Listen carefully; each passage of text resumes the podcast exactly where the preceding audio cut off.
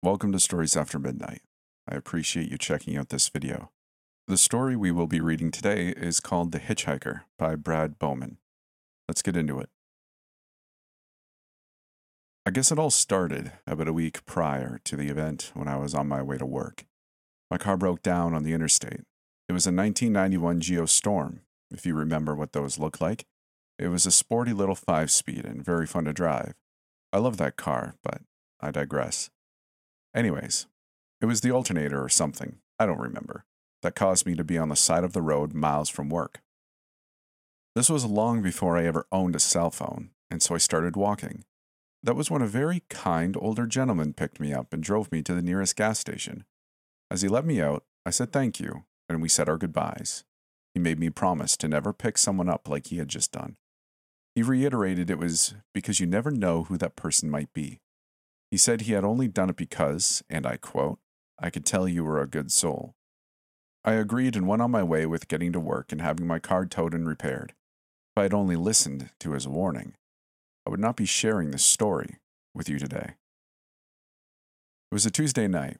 I remember because I always played basketball in my buddy's gym every Tuesday night with the boys. The night was like any other. I played my normal game, a few great plays surrounded by quite a few not so great turnovers. We won a few games and lost a few as well. This night had not given any indication of what was about to unfold, no inkling that it would become a night I would never forget. We finished up playing around 9 p.m., and I began to make the trek back home. The gym was only a few minutes away from work, but about 45 minutes away from home if I took the interstate. It started raining the second I ventured off the on ramp and onto I 77 North. As I hit the North Carolina Virginia state line, the rain increased drastically. It began to get foggy about halfway up the mountain, and by the time I reached the top, it was no longer rain, but a torrential downpour. The fog was so thick I could barely see five feet in front of the car. It was so thick it felt as if you could cut it with a knife.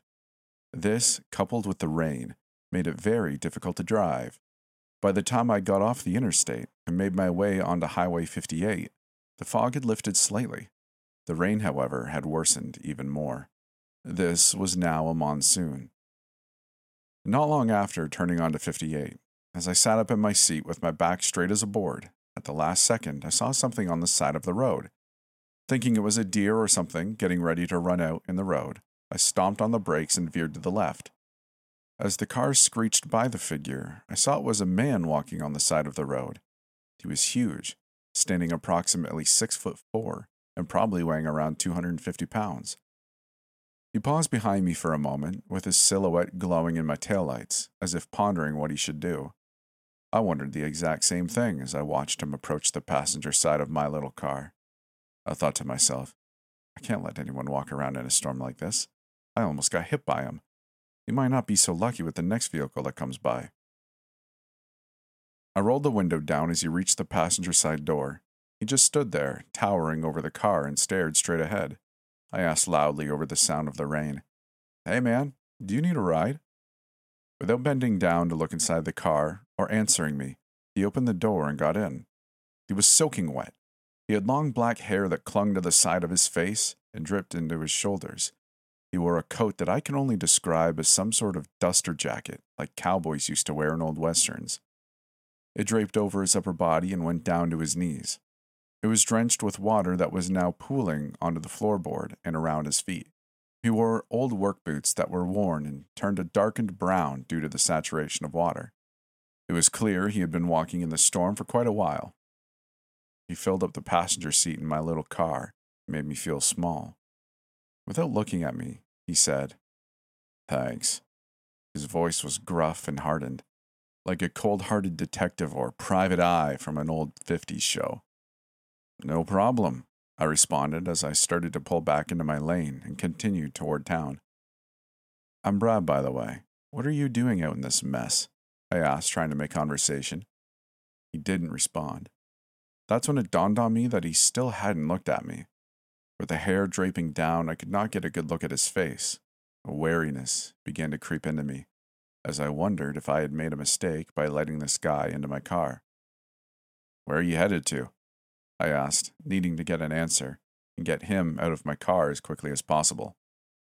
Home, he said, keeping his eyes forward as if he was in a trance.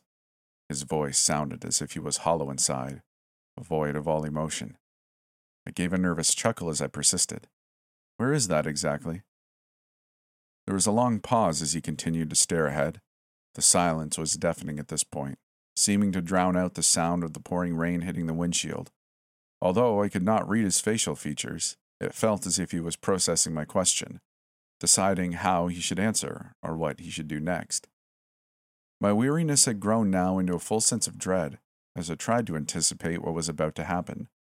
An image of the old man who had picked me up just a few weeks earlier entered my thoughts as his warning rang in my head.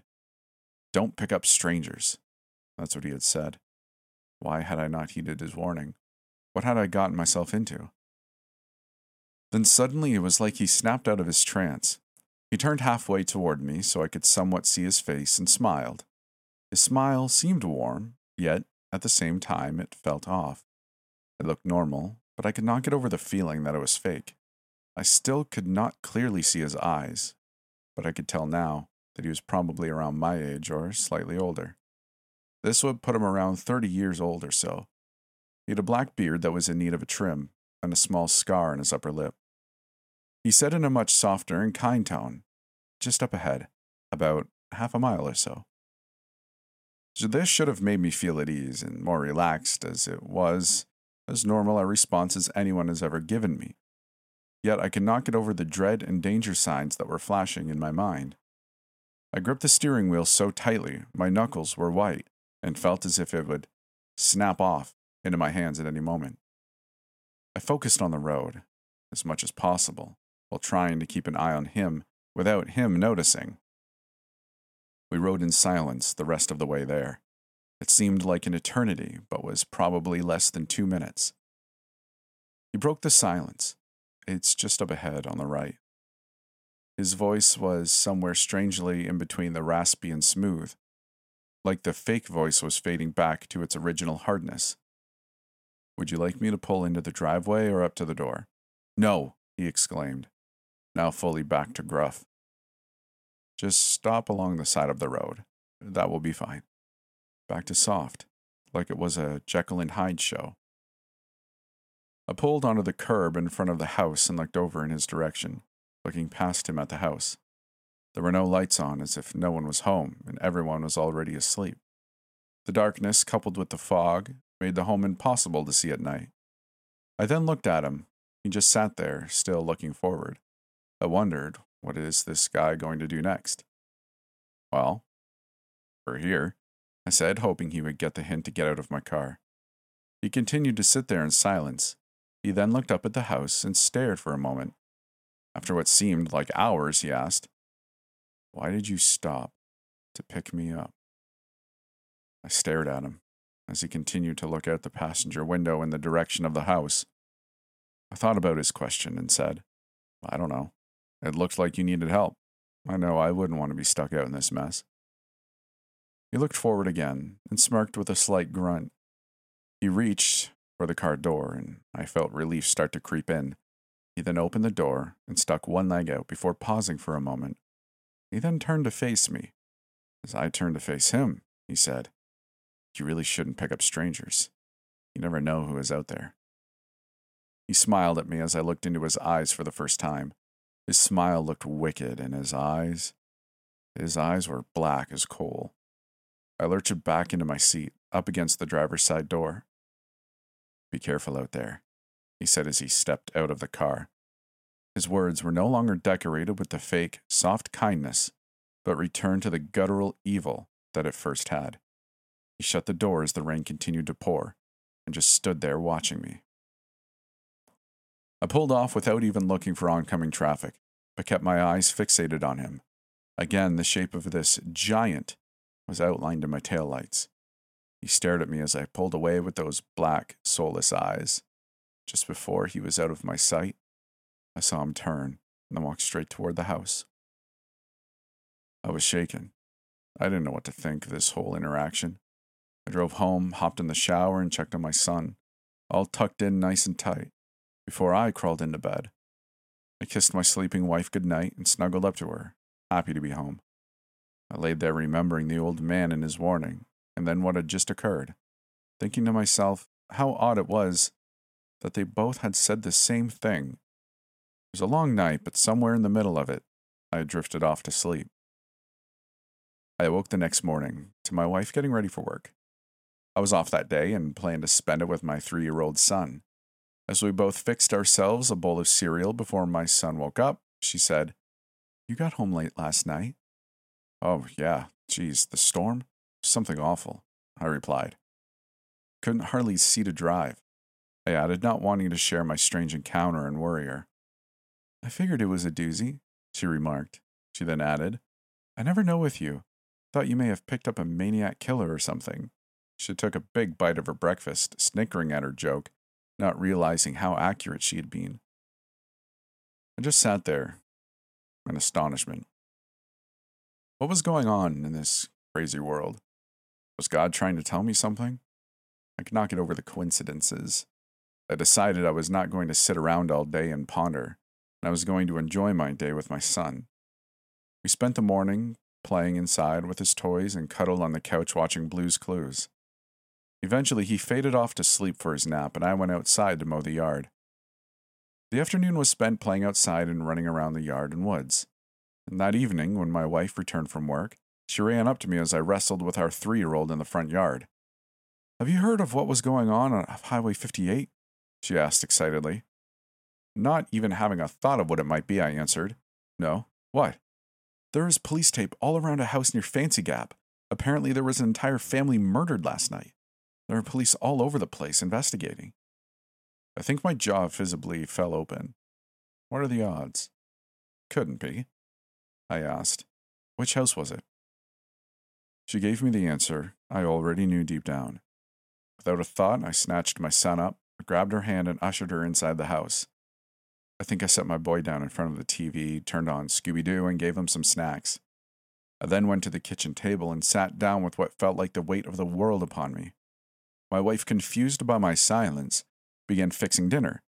She didn't ask any questions or comment on it the rest of the night. I guess she could feel that something was off.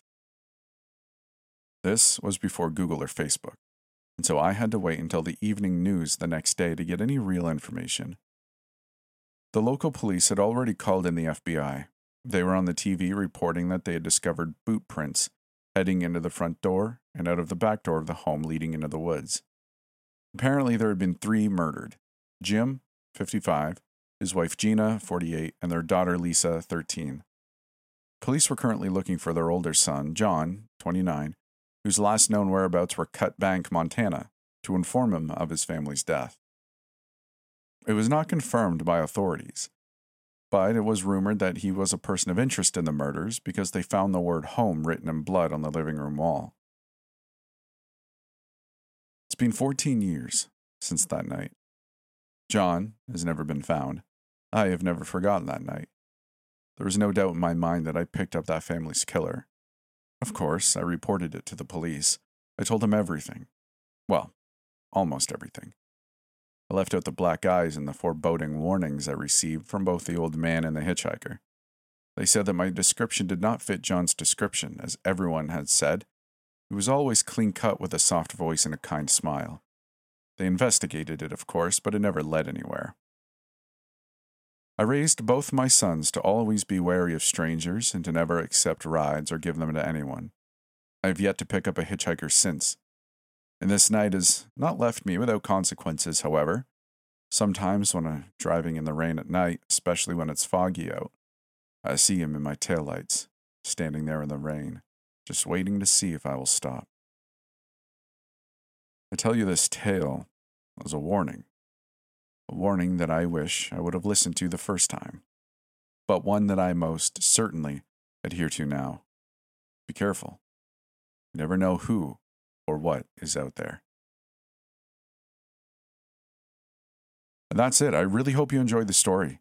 A huge thank you uh, to Brad for sending in this story. I really enjoyed it, and I hope you did too.